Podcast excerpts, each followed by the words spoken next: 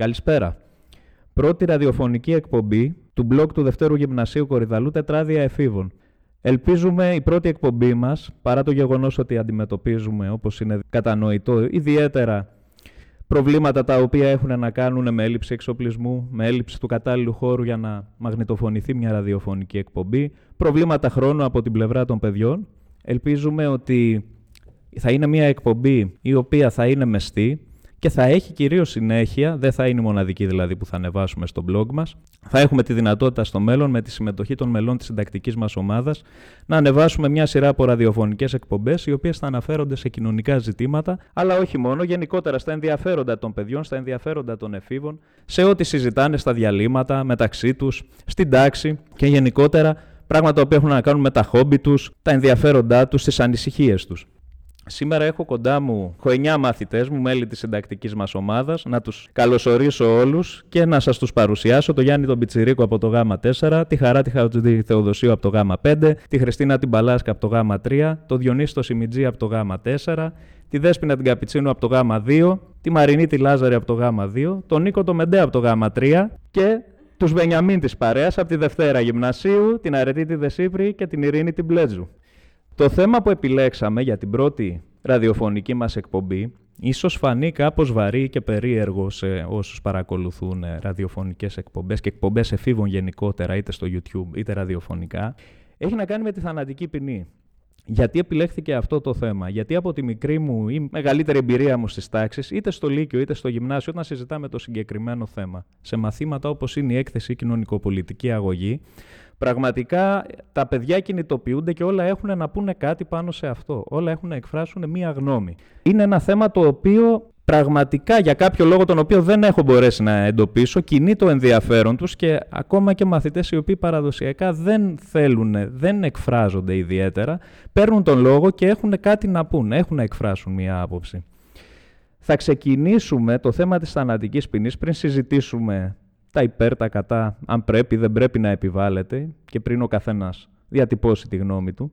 Θα πάρει το λόγο πρώτος ο Διονύσης ο Σιμιτζής να μας πει κάποια στατιστικά στοιχεία σχετικά με το τι ισχύει σήμερα για τη θανατική ποινή ανά τον κόσμο. Σήμερα δηλαδή, με βάση τα τελευταία στοιχεία που έχουμε το 2017, ποια είναι η κατάσταση, πόσες χώρες επιμένουν, για παράδειγμα, να διατηρούν τη θανατική ποινή ως ποινή στο νομικό τους σύστημα, που έχουν καταργηθεί κτλ. Διονύση, έχεις το λόγο.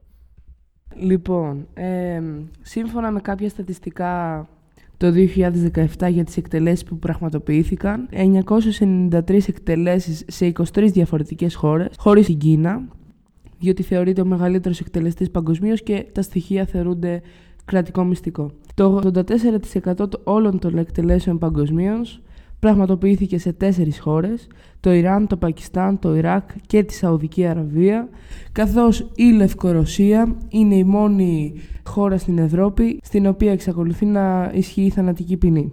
Επίσης, οι χώρες με τις περισσότερες εκτελέσεις είναι η ΙΠΑ, η Αίγυπτος, η Ιορδανία, το Ιράκ, το Κιουβέτ, το Ιράν, η Κίνα, η Βόρεια Κορέα, η Ιαπωνία, η Σαουδική Αραβία, η Σομαλία, τα Ηνωμένα Αραβικά Εμμυράτα, το Πακιστάν, το Μπαγκλατές, η Σιγκαπούρη και το Βιετνάμ.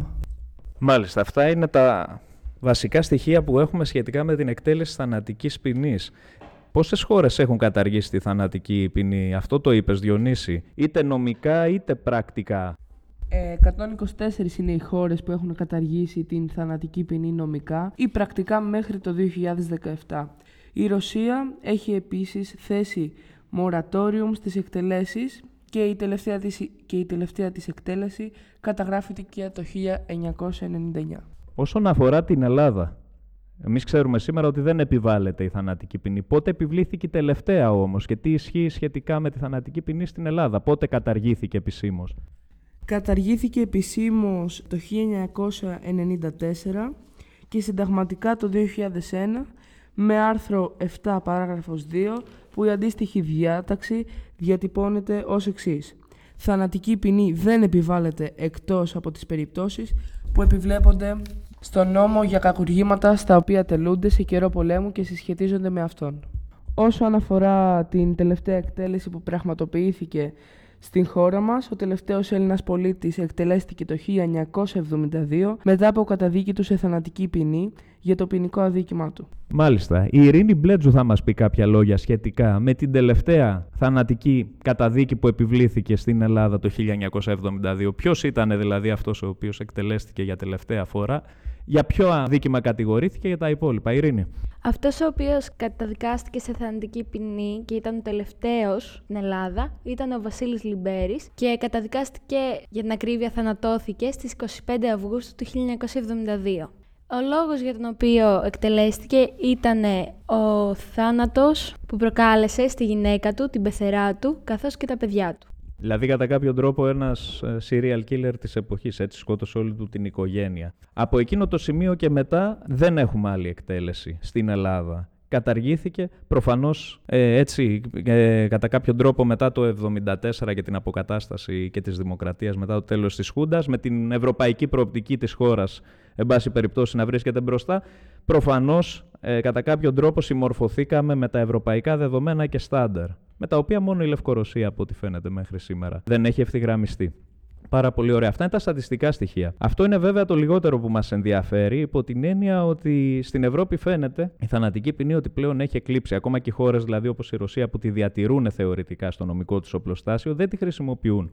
Το ερώτημα όμως είναι, και αυτό που πάντα εγείρει και τις περισσότερες συζητήσεις σε μία τάξη, είναι αν πρέπει να επιβάλλει τη θανατική ποινή ή όχι. Με λίγα λόγια, αν καλώς έχει απαλληφθεί η συγκεκριμένη ποινή από το σύστημα δικαιοσύνης των ευρωπαϊκών χωρών ή αν κακώς έχει απαλληφθεί και θα έπρεπε σε κάποιες περιπτώσεις να το χρησιμοποιούμε ως ένα νομικό όπλο. Εδώ πέρα εγώ δεν έχω να πω τίποτα. Θα μιλήσουν τα παιδιά, θα πει το καθένα τη γνώμη του, θα προσθέσει τα επιχειρήματά του, θα τους ακούσουμε με προσοχή και στο τέλος μπορεί να βγάλει ο καθένας το συμπέρασμα που θέλει. Λοιπόν, ποιος θέλει να μιλήσει πρώτος; Ή ποια από όλους εσάς; Βλέπω τον Νίκο το Μεντένα θέλει να πάρει το λόγο και να ξεκινήσει εκείνος. Νικόλα, ξεκίνα λοιπόν. Χαίρετε. Εγώ είμαι υπέρ της θανατικής ποινής, γιατί θεωρώ ότι η θανατική ποινή λειτουργεί ως ε, μια εισάξια ανταπόδοση σε αυτό που έκανε ο κάθε εγκληματίας, αλλά μιλάμε για εγκληματίες που ε, δεν διέπραξαν ένα πλημέλημα, αλλά ένα στιγερό έγκλημα, ε, αφαιρώντας τη ζωή κάποιου άλλου. Έχω τους συμμαθητές με εδώ γύρω που λένε ότι είναι κατά της θανατικής ποινής και λένε ότι είναι υπέρ στο δικαίωμα της ζωής. Και σκέφτομαι πώ ένας άνθρωπος, ο οποίος ε, σκοτώνει κάποιους άλλους χωρίς να το έχουν ζητήσει, αυτός πώς έχει το δικαίωμα να φέρει τη ζωή κάποιου άλλου. Το αφήνω να απαντήσουν και οι συμμαθητές μου και όσοι είναι κατά της θανατικής ποινής. Μάλιστα. Βλέπω ότι ο επόμενος που έχει ζητήσει το λόγο είναι ο Γιάννης ο Για να δούμε και εκείνος τι έχει να πει.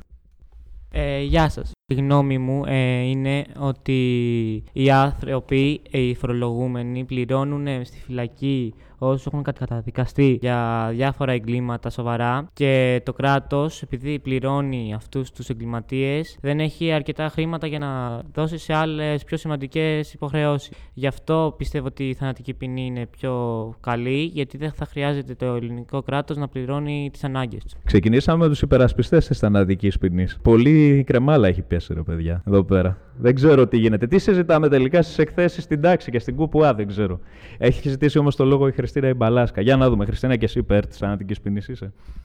Ε, εγώ δεν συμφωνώ με τους δύο προηγούμενους μαθητές μου. Θεωρώ ότι η κοινωνία αν και η ίδια επιβάλλει ως θάνατο σε, έναν άνθρωπο, ο οποίος στέρισε τη ζωή κάποιου συνάνθρωπου του, γίνεται επίσης θήτης, γιατί η ανθρώπινη ζωή είναι ένα φυσικό δικαίωμα και έχει πολύ μεγαλύτερη αξία και ακόμα και η κοινωνία δεν μπορεί να στερήσει αυτό το δικαίωμα από έναν άνθρωπο.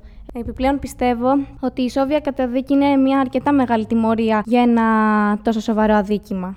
Λοιπόν, Βλέπω ότι η συζήτηση τώρα άνοιξε και μάλλον έφυγε και το άγχος λιγάκι. Υπάρχουν περισσότερα χεράκια σηκωμένα που ζητάνε το λόγο. Διονύση, για πες μας και εσύ τη γνώμη σου. Λοιπόν, εγώ είμαι ξεκάθαρα υπέρ, ε, διότι πιστεύω ότι είναι πάρα πολύ λίγη η ισόβια κάθριξη, είναι περίπου νομίζω 20 χρόνια ε, και όταν βγει αυτός ο εγκληματίας από τη φυλακή, ποιος μου εγγυάται ότι δεν θα σκοτώσει κάποιον από εμάς; Και όταν μιλάμε για μυαλά τα οποία είναι απάνθρωπα, δεν θεωρώ ότι θα πρέπει να υπάρχει αυτός ο άνθρωπος και ότι θα πρέπει να λειτουργεί και να ενσωματωθεί ξανά στην κοινωνία, γιατί πολύ απλά δεν μπορεί. Δεν ξέρω τι έχει γίνει με τα αγόρια της παρέας σήμερα και είναι όλοι υπέρ της θανατικής ποινής. Δεν ξέρω, ναι, κάνουν και κάποιες κινήσεις εδώ πέρα. Δεν ξέρω γιατί, για ποιο λόγο είναι τόσο επιθετική. Θα ήθελα να δω, ωστόσο, τι λένε οι Βενιαμίν του podcast μας. Θα ήθελα τα κορίτσια της Δευτέρας, τα οποία δεν έχουν διδαχτεί το συγκεκριμένο ζήτημα ούτε στην κοινωνικο-πολιτική αγωγή,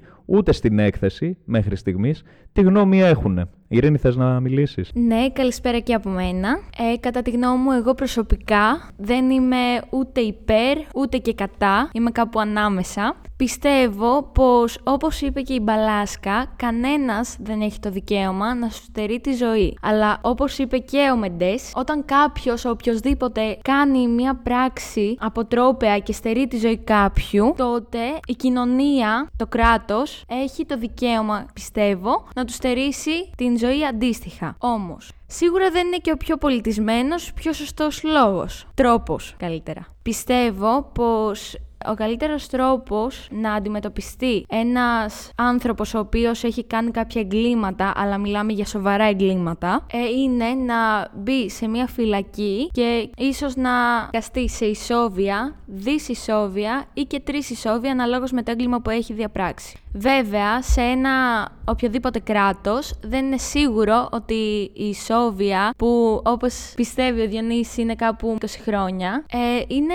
πιθανό να μην ε, καλυφθεί αυτό το ποσό που θα είναι μέσα στη φυλακή. Αυτό κατά τη γνώμη μου είναι λάθος και πιστεύω ότι οποιοδήποτε κάνει κάποιο έγκλημα πρέπει να ε, εισπράξει και την ανάλογη ποινή. Ωραία. Εγώ θέλω να θέσω ένα ερώτημα, επειδή μπήκε από πολλούς, ειδικά από αυτούς που είναι υπέρ της θανατική ποινής, ότι υπάρχει ένα πρόβλημα. Μπαίνουν, αυτό δηλαδή κατάλαβα που είπε και η Ειρήνη, ότι μπαίνουν στη φυλακή όσοι, ας το πούμε για παράδειγμα, δέχονται τα ισόβια για κάποια χρόνια και μετά βγαίνουν εκτός φυλακής. Αυτό ήθελες να πεις Ειρήνη πριν; Ήθελα να πω πως ε, όποιος κάνει κάποια εγκλήματα πρέπει να μπει στη φυλακή και να μείνει εκεί πέρα για όσα χρόνια χρειαστεί, ας το πω, ναι, να μετανιώσει για τις πράξεις του, αλλά όχι και μόνο, να μην είναι σε θέση να τις ξανακάνει ποτέ. Ωραία. Αυτό που ήθελα να ρωτήσω είναι γιατί η ισόβια κάθυρξη, αντίστοιχα ως αυστηρότερη ποινή, ως η εσχάτη των ποινών, δεν καλύπτει όλους εσάς οι οποίοι είστε υπέρ της θανατικής ποινής;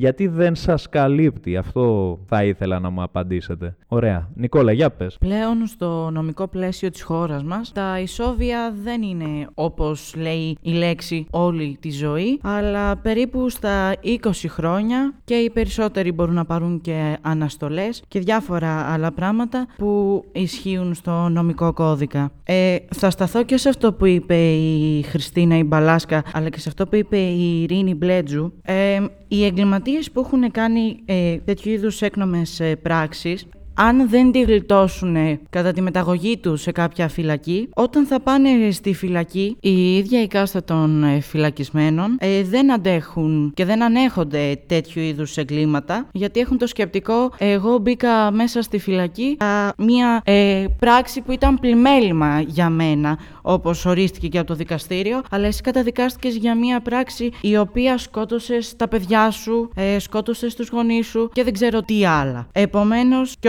όπως είπα πριν, η ισόβια πια δεν υπάρχει ως ισόβια και σε αυτό που είπε η Ειρήνη ότι και να απομονωθεί τελικά ο φυλακισμένος ε, δεν θα αντέξει και τις συνθήκες που θα επικρατούν μέσα στο σοφρονιστικό κατάστημα όσο και από τους ε, συγκρατούμενους. Βέβαια δεν είναι και ας το πούμε έτσι πολύ ασφαλές το να ορίζει μία χώρα το σύστημα απονομής δικαιοσύνης με βάση το τι πιστεύουν οι ίδιοι φυλακισμένοι, έτσι. Αλλά παρόλα αυτά, ας δεχτούμε αυτή την άποψη για να την απαντήσει, μάλλον από ό,τι κατάλαβα, η Χριστίνα Ιμπαλάσκα, η οποία εδώ και πολλή ώρα προσπαθεί να πάρει το λόγο, μάλλον για να απαντήσει ακριβώς σε αυτή την τοποθέτηση. Χριστίνα, τι θες να πεις; Ε, όσον αφορά την θανατική ποινή, πολλοί άνθρωποι ζητούν την επαναφορά της, γιατί πιστεύουν ότι τα ισόβια χρόνια, απλά στην Ελλάδα τουλάχιστον, απλά διαρκούν 20 ε, μόνο χρόνια. Πρέπει η κυβέρνηση να αναθεωρήσει αυτόν τον νόμο και να αρχίσει να εφαρμόζεται όντως για όλη τη ζωή του κατηγορουμένου και όχι μόνο για 20 χρόνια. Δηλαδή, με λίγα λόγια, πολλοί ζητάνε να επανέλθει θανατική ποινή επειδή δεν επιβάλλεται σωστά η ισόβια. Επιβάλλεται δηλαδή ως ισόβια και στην πραγματικότητα είναι 20 χρόνια που μπορεί με κάποιες διατάξεις να γίνουν 15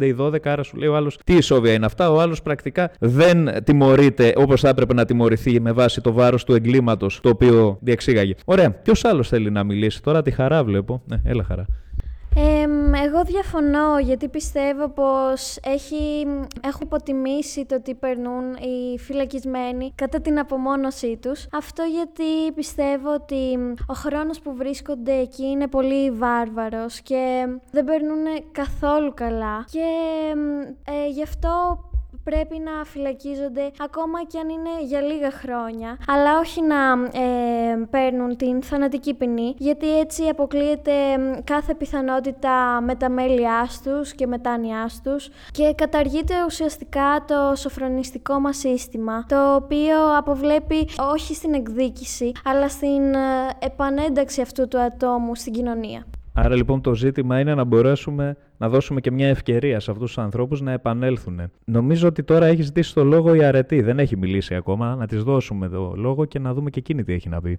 Εγώ προσωπικά είμαι υπέρ της θανατική ποινής, γιατί πιστεύω ότι ένας άνθρωπος ο οποίος έχει διαπράξει ένα εσχρό έγκλημα, όπως είναι η ανθρωποκτονία, ο βασανισμός ενός ή ενός πλήθους ανθρώπων, η παιδεραστία, το εμπόριο ναρκωτικών και άλλα τέτοια εγκλήματα, η μόνη εισάξια ανταπόδοση που αρμόζει σε αυτό το άτομο είναι η θανατική ποινή και να του αφαιρεθεί η ζωή, διότι κατά τη γνώμη μου ένα μυαλό το οποίο ε, σκέφτεται με αυτόν τον τρόπο και έστω και για την παραμικρή στιγμή περνάει από το μυαλό του να κάνει κακό σε κάποιον άλλον, ε, πιστεύω ότι δεν μπορεί να επανέλθει στην κοινωνία, διότι ό,τι και να περάσει μέσα στη φυλακή, όσα χρόνια κάτσει εκεί μέσα, ό,τι και να του κάνουν, αν αυτός είναι ο τρόπος που σκέφτεται, αυτό δεν υπάρχει περίπτωση να αλλάξει. Γι' αυτό είμαι υπέρ της θανατικής ποινής. Δεν ξέρω, θα μας ακούνε τώρα οι ακροατές μας και θα νομίζουμε εδώ, ότι εδώ πέρα έχουμε βγάλει κρεμάλες και περιμένουμε να πάρουμε τον νόμο στα χέρια μας, έτσι όπως τα λέτε. Λοιπόν, η Μαρινή, η Λάζαρη, δεν έχει πάρει ούτε εκείνη το λόγο. Να της δώσουμε και εκείνη στο μικρόφωνο. Με βάση λοιπόν αυτό που είπε η αρετή, ο θάνατος είναι μία τιμωρία, αλλά το να βασανίζεται κανείς από τις τύψεις του τόσα χρόνια είναι κάτι πολύ πιο δύσκολο και πιστεύω πιο σοβαρή τιμωρία από το να τους στερήσεις αμέσως τη ζωή. Επίσης, η θανατική ποινή είναι μία αναστρέψιμη και ειδικά στην περίπτωση δικαστικής πλάνης. Έρευνες έχουν αποδείξει ότι κάποιο μικρό μεν, αλλά υπαρκτό ποσοστό των καταδικασμένων σε θανατική ποινή ήταν αθώο αυτό είναι και από τα σοβαρότερα επιχειρήματα εναντίον της θανατικής ποινής, γιατί όταν αφαιρέσεις τη ζωή κάποιου δεν υπάρχει μετά δεύτερη ευκαιρία και δεν υπάρχει γενικότερα τρόπος να αναιρέσεις αυτή την ενέργεια. Θα μου πείτε, αν μείνει κάποιος στη φυλακή για παράδειγμα για 40 χρόνια και πάρουν στην πορεία έτσι, αν υπάρξουν νέα στοιχεία και αθωωωθεί, αυτά τα 40 χρόνια που χάσε του επιστρέφονται, σίγουρα όχι, αλλά εν πάση περιπτώσει δεν έχει πεθάνει κιόλας. Και νομίζω εδώ πέρα θέλει η Χριστίνα Ιμπαλάσκα να πει κάτι, γιατί έχει σηκώσει χέρι σχετικά με αυτό το θέμα. Σχετικά δηλαδή με τις περιπτώσεις κακοδικίας στις αντίστοιχες, ας το πούμε έτσι, ε, δίκες σχετικά με θανατική ποινή. Χριστίνα. Εγώ συμφωνώ απόλυτα με τη Μαρινή, γιατί, γιατί υπάρχουν πολλές περιπτώσεις στην ιστορία όπου ακόμα και το FBI έστειλε κατά λάθος ανθρώπους στη θανατική ποινή, οι οποίοι στο τέλος αποδείχτηκαν αθώοι. Τέτοιες περιπτώσεις ήταν ο Κάρλος Ντελούνα, ο οποίος εκτελέστηκε το 1989, ο Λάρι Γκρίφιν το 1995 και ο Κάμερον Τόντ Βίλιαμ, ο οποίος καταδικάστηκε με τη θανατική ποινή το 2004. Και τέτοιες γνωστές περιπτώσεις είχαμε και στην Ελλάδα, που πάρα πολλοί άνθρωποι οδηγήθηκαν στο εκτελεστικό απόσπασμα, χωρίς οι ίδιοι ποτέ να παραδεχθούν την ενοχή τους. Έχει ζητήσει όμως το λόγο και η Δέσποινα. Δεν έχει μιλήσει μέχρι τώρα, αν της τον δώσουμε. Ε, εγώ προσωπικά είμαι κατά της θανατικής ποινής, καθώς πιστεύω ότι μπορεί προσωρινά να επέρχεται η ψυχική δικαίωση της οικογένειας, αλλά με το θάνατο του δράση και την εκτέλεσή του δεν επιστρέφει το θύμα στη ζωή. Ε, άλλωστε, θανάτωση του δράστη είναι μια απόφαση που την πήρε η οικογένειά του και το κράτος και δεν ξέρουμε αν ε, το θύμα θα ήταν σύμφωνο. Μάλιστα, αρχίσαμε να ακούμε και την αντίθετη άποψη, δηλαδή, γιατί μέχρι τώρα ακούγαμε μόνο απόψη σχετικά με τη χρησιμότητα της θανατικής έχει ζητήσει η Ειρήνη Μπλέτζου τι λόγο. Εγώ θα ήθελα να προσθέσω πως ένας άνθρωπος ο οποίος έχει κάνει κάποια εγκλήματα αλλά έχει αμφισβητήσει το χρονικό διάστημα που έπρεπε να περάσει στη φυλακή. Όταν θα βγει από εκεί μέσα, η πολιτεία γενικότερα δεν θα του φέρεται όπως του φερόταν πριν. Δηλαδή, δεν θα μπορεί να βρει μια δουλειά ώστε να επιβιώσει, επειδή κανείς δεν θα θέλει έναν πρώην φυλακισμένο στην δούλεψή του. Ε, οι γονείς του ή γενικότερα η οικογένειά του δεν θα τον αντιμετωπίζουν όπως πριν, επειδή θα ξέρουν ότι δεν είναι ο ίδιος άνθρωπος, σύμφωνα με τη γνώμη που είχαν πριν μάθουν το τι έχει κάνει. Επομένως, αυτό θα λειτουργεί αποτρεπτικά. Δεν πάση περιπτώσει, δεν ξέρω. Μάλλον από ό,τι καταλαβαίνω, θέλεις να πεις Ειρήνη ότι είναι μια επαρκή τιμωρία ακόμα και αυτό. Βέβαια, εδώ πρέπει να πούμε ότι αν ένας άνθρωπος βγαίνοντας από τη φυλακή δεν μπορεί να βρει δουλειά και δεν μπορεί να τον ενσωματώσει η κοινωνία, είναι σαν να παραδέχεται ότι έχει αποτύχει στο σοφρονισμό του. Πρέπει να το πούμε και αυτό, έτσι. Ωραία. Ε, νομίζω έχουμε καλύψει ένα μεγάλο κομμάτι από τα θέματα αυτά, αλλά βλέπω υπάρχουν και άλλες τοποθετήσεις. Βλέπω λοιπόν τη Μαρινή έχει ζητήσει το λόγο. Έλα. Η θανατική ποινή λοιπόν όντως φανατίζει και εξάπτει το μίσος διχάζοντας την κοινωνία. Ωστόσο η κοινωνία ε, πρέπει να δεχθεί τον πρώην εγκληματία ε, με σοφρονιστη... έχοντας σοφρονιστική μορφή. Η μυσαλλοδοξία δεν συμβάλλει ποτέ σε τίποτα. Το μίσος φέρνει πάντα μίσος. Οι προλήψεις απέναντι στους πρώην φυλακισμένους πρέπει να απαλληφθούν. Το μίσος γεννάει μίσος εκ των πραγμάτων. Αρετή, θέλεις και εσύ να προσθέσεις κάτι; Ε, εγώ υπέρ της αναπτικής ποινής σχετικά με αυτό που είπε η Ειρήνη. Ε, έχω να πω πως είναι όντως ένα γεγονός ότι οι άνθρωποι που ζουν στην κοινωνία δεν δέχονται και δεν καταδέχονται τους φυλακισμένους οι οποίοι αποφυλακίζονται για οποιοδήποτε έγκλημα και να κάνουν και το παραμικρό να είναι. Η αλήθεια είναι ότι άμα κάνεις ένα γκάλωπ και βγεις έξω και ρωτήσεις ανθρώπους για τη γνώμη τους αν θα εμπιστευόντουσαν ένα τέτοιο άνθρωπο η αλήθεια είναι πως όχι, δεν θα το έκαναν αυτό.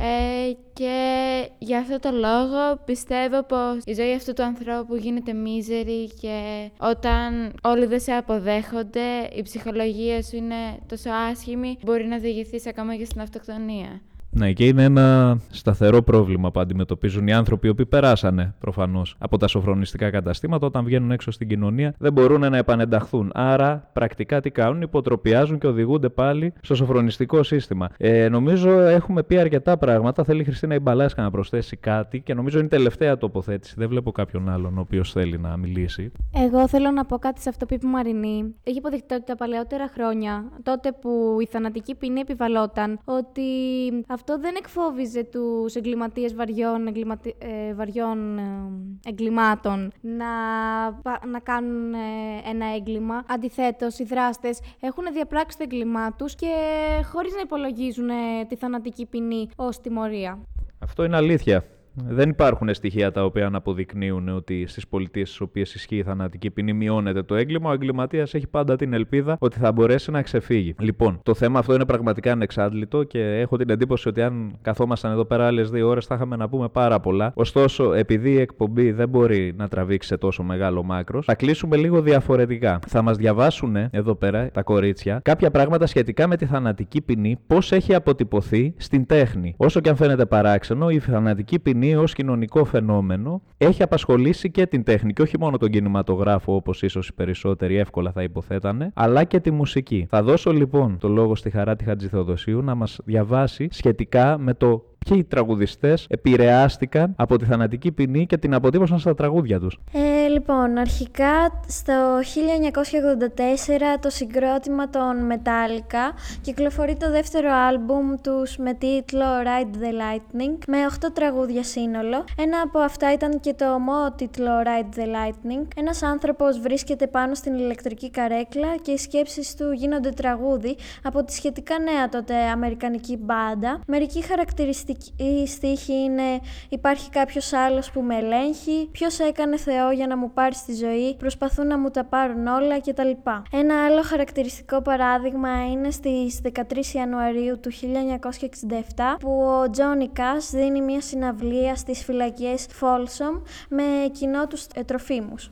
Κατά τη διάρκεια του live ερμηνεύει το περίφημο 25 minutes to go, περιγράφοντας την αντίστροφη μέτρηση και τις τελευταίες στιγμές που βιώνει ο κρατούμενος λίγο πριν οδηγηθεί στο θάνατο. Λέγοντας πως κανένας δεν με ρώτησε πώς νιώθω, μου έδωσαν μερικά φασόλια ως το τελευταίο μου γεύμα και στα τελευταία λεπτά μάλιστα σκέφτεται τον ουρανό, τα βουνά και πιστεύει ότι είναι πολύ όμορφα για να πεθάνει κανείς. Ένα τελευταίο παράδειγμα είναι το 1988 που ο Nick Cave γράφει ένα ε, κομμάτι εμπνευσμένο από τις ίδιες τις συνθήκες, ακούει ιστορίες από το θάλαμο εκτέλεσης, τραγουδάει στο Mercy Seat και περιγράφει με κάθε λεπτομέρεια τα συναισθήματα, τις μεταπτώσεις και τις σκέψεις και τον πανικό του μελοθάνατου, πραγματοποιώντας και έναν ενδιαφέροντα παραλληλισμό. Πολύ ωραία και να έχουμε και κάποια σχετικά παραδείγματα, να ακούσουμε κάποια σχετικά παραδείγματα και από την τέχνη του κινηματογράφου. Η Μαρινή Λάζαρη θα μας τα διαβάσει. Ο David Gale είναι μέλος μιας ομάδας η οποία αγωνίζεται για την πάυση της θανατικής ποινής στην πολιτεία του Τέξας. Μία σειρά από γεγονότα τον οδηγούν στη φυλακή κατηγορούμενο για βιασμό και φόνο, αντιμετωπίζοντας ο ίδιος τη θανατική ποινή. Είναι μια ταινία με αρκετά ανατρεπτικό σενάριο και φυσικά εξαιρετικές ερμηνείες. Μία άλλη ταινία είναι η ταινία Χορεύοντας με έναν ξένο που βγήκε το 1984. Βασίζεται στην αληθινή ιστορία της Ruth Ellis που το 1955 καταδικάστηκε σε θάνατο δια απαγχωνισμού επειδή δολοφόνησε τον εραστή. Το καλοκαίρι του 1953 η Ruth Ellis, η οποία είναι ιδιοκτήτρια ενός διάσημου κλαμπ και μητέρα δύο παιδιών, δημιουργεί ερωτικό δεσμό με τον ακαταμάχητο οδηγό αυτοκινήτων David. Η σχέση τους είναι θυελώδες. Προσβολές, καυγάδες και η έλξη στο αλκοόλ φέρνουν και τους δύο εραστές στα όρια της αντοχής τους. Ο στενός φίλος της Ρουθ, ο Ντέσμοντ, προσπαθεί και νομίζει πως θα καταφέρει να χωρίσει το εκρηκτικό ζευγάρι. Όμως οι δύο εραστές εξακολουθούν να βλέπονται κρυφά. Όταν η Ρουθ καταλαβαίνει ότι ο αγαπημένος της έχει βαρεθεί τη σχέση τους, αποφασίζει να τον σκοτώσει. Μία άλλη πολύ διάσημη ταινία που μάλλον την ξέρετε οι περισσότεροι είναι το Πράσινο Μήλι του 1999. Μάλιστα. Εδώ λοιπόν τελειώνει το πρώτο επεισόδιο, το πρώτο podcast του εφηβικού blog Τετράδια Εφήβων, του blog του Δευτέρου Γυμνασίου Κορυδαλού. Ευχαριστούμε πάρα πολύ τους μαθητές μας για τη συμβολή τους, για τη συμμετοχή τους στη σημερινή συζήτηση. Συγχωρέστε μας οποιασδήποτε αδυναμίες. Όπως είπα και στην αρχή, και τεχνικά έχουμε κάποιους περιορισμούς και τα παιδιά ήταν πολύ αγχωμένα επειδή ήταν το πρώτο τους επεισόδιο. Πιστεύουμε ότι η σειρά θα συνεχιστεί και θα έχουμε να συζητήσουμε ακόμα περισσότερα. Σας χαιρετούμε.